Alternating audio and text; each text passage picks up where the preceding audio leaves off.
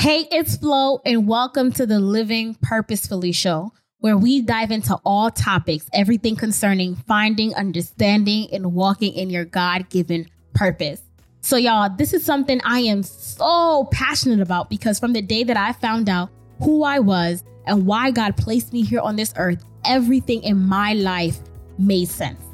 Everything that I did from that moment forward, every decision that I took became intentional it had to tie right back in to my purpose and who God created me to be.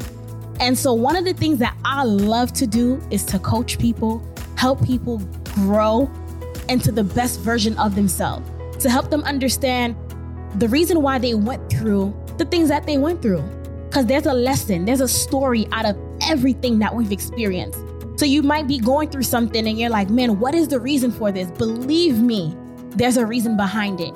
And not only there's a reason behind it, but there's a message in there. There's a lesson in there that you can withdraw to learn and become the best version of yourself.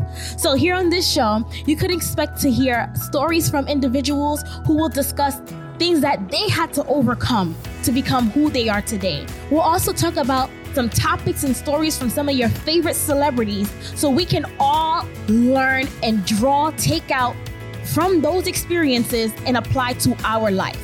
Because honestly, until you are the best version of you, until you are walking in your purpose, then you're not gonna be fruitful. And I believe in prospering, y'all. I don't know about you, but I believe in prospering in everything that I do, right? We can't be living life unhappy, unfruitful, but everything that we touch needs to work. And that starts with understanding who you are, and walking in your purpose. So please stay tuned for our next episodes for the first episode, which will be dropping soon. If you're watching me on YouTube, please hit the like button, share, subscribe, turn on your notifications so you know as soon as that first episode is released. All right, y'all, until next time, peace.